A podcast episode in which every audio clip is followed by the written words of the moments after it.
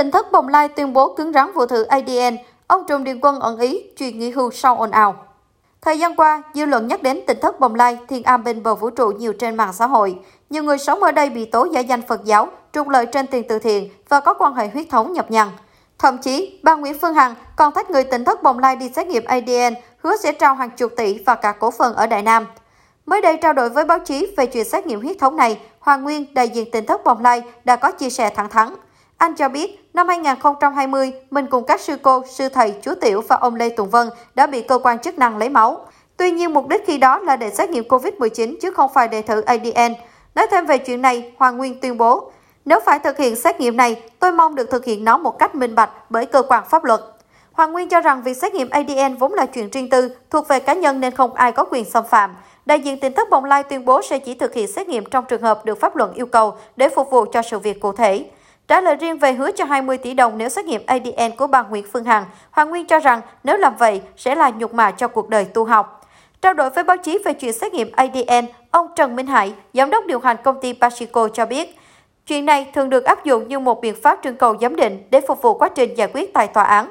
Các trường hợp thường xảy ra là khi có tranh chấp, yêu cầu xác định cha mẹ cho con hoặc con cho cha mẹ của đương sự theo luật hôn nhân và gia đình hoặc những tranh chấp về thừa kế. Trong Điều 97 Bộ Luật Tố tụng Dân sự năm 2015, Điều 84 Luật Tố tụng Hành chính năm 2015 có quy định, tòa sẽ ra quyết định trưng cầu giám định để thu thập tài liệu, chứng cứ để phục vụ quá trình giải quyết vụ việc theo yêu cầu của đương sự hoặc khi xét thấy cần thiết. Mới đây, cư dân mạng lại thêm một phen bất ngờ khi địa điểm của tỉnh thất Bồng Lai bị chỉnh sửa theo hướng tiêu cực trên Google Maps. Dự báo lùm xùm xoay quanh việc cơ sở thờ tự này có dấu hiệu vi phạm pháp luật. Mới đây, Nhất Nguyên, người trong tỉnh thất Bồng Lai có bài đăng gây chú ý, nói về việc nơi này bị đổi tên trên Google Maps thành Thiên Am bên bờ vực thẳm. Không những vậy, Antifan còn gắn thêm biệt danh 18 cộng cho nơi này khi gọi đó là Tokuda Việt Nam. Trên trang cá nhân, Nhất Nguyên viết, Trời mẹ ơi, chắc tôi chết mất vì sốc cười quá. Mới định vị lên đi công chuyện, chọn vị trí bắt đầu của mình thì nó để là thiền am bên bờ vực thẳm. Ai đặt làm điều này vậy? Bộ muốn tôi chết cười hả? Mặc dù người trong tỉnh đất Bồng Lai cảm thấy dở khóc dở cười vì việc bị đổi tên này, nhưng cộng đồng mạng vẫn để lại không ít bình luận châm chọc. Nhiều người cho rằng nơi đây vẫn còn nhiều khuất tất, cần cơ quan chức năng làm rõ. Không những bị đổi tên theo hướng tiêu cực nhạy cảm trên Google Maps, tỉnh thất Bồng Lai còn bị chỉnh sửa thông tin trên nền tảng Wikipedia. Một đối tượng nào đó đã chọn đổi tên nơi này thành tỉnh thất Bồng Bình và gắn địa điểm hộp đêm ở Việt Nam vào phần giới thiệu cơ sở này. Việc Wikipedia cho phép chỉnh sửa thông tin khiến không chỉ tỉnh thất Bồng Lai mà nhiều địa điểm trang cá nhân khác cũng bị anti-fan cố tình thêm thắt những tin tiêu cực, thiếu kiểm chứng. Coleman là ông chủ của công ty giải trí Điện Quân, đơn vị đứng sau một loạt chương trình đình đám như Thách thức danh hài, Dòng ải dòng ai, góp phần làm nên sự nổi tiếng cho Trấn Thành, Trường Giang, Hoài Linh. Giám đốc của Điện Quân được nhiều người ưu ái cho tên gọi ông trùm showbiz. Tuy nhiên, trong thời gian gần đây, Coleman phải đối diện với hàng loạt lùm xùm khi xuất hiện những tin đồn gây sốc về đời tư. Coleman liên tục bị đau lại và bàn tán lại những clip tắm buồn đi du lịch với nhiều bóng hồng. Đáng nói, phía Điện Quân đã bị gạt cổ là lông nón lá, tố cáo việc thiếu minh bạch trong vấn đề doanh thu và luật sức lao động của nghệ sĩ.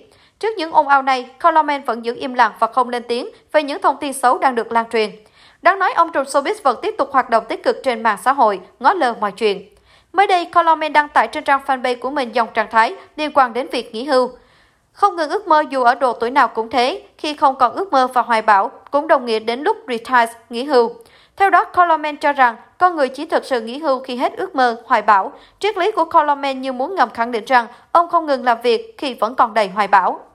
Dưới phần bình luận, vẫn còn nhiều khán giả thể hiện sự ủng hộ và tán thành ý chí của ông trùm showbiz.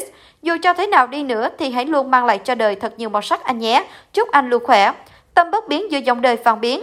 Anh nói nghe chạm tới trái tim anh à. Cuộc đời là những thước phim, có những đoạn cao trào và cũng có những lúc trầm lặng, nhưng cuối cùng cũng có hồi kết. Chúc anh thật nhiều sức khỏe và gia đình lúc nào cũng tràn ngập tiếng cười và hạnh phúc.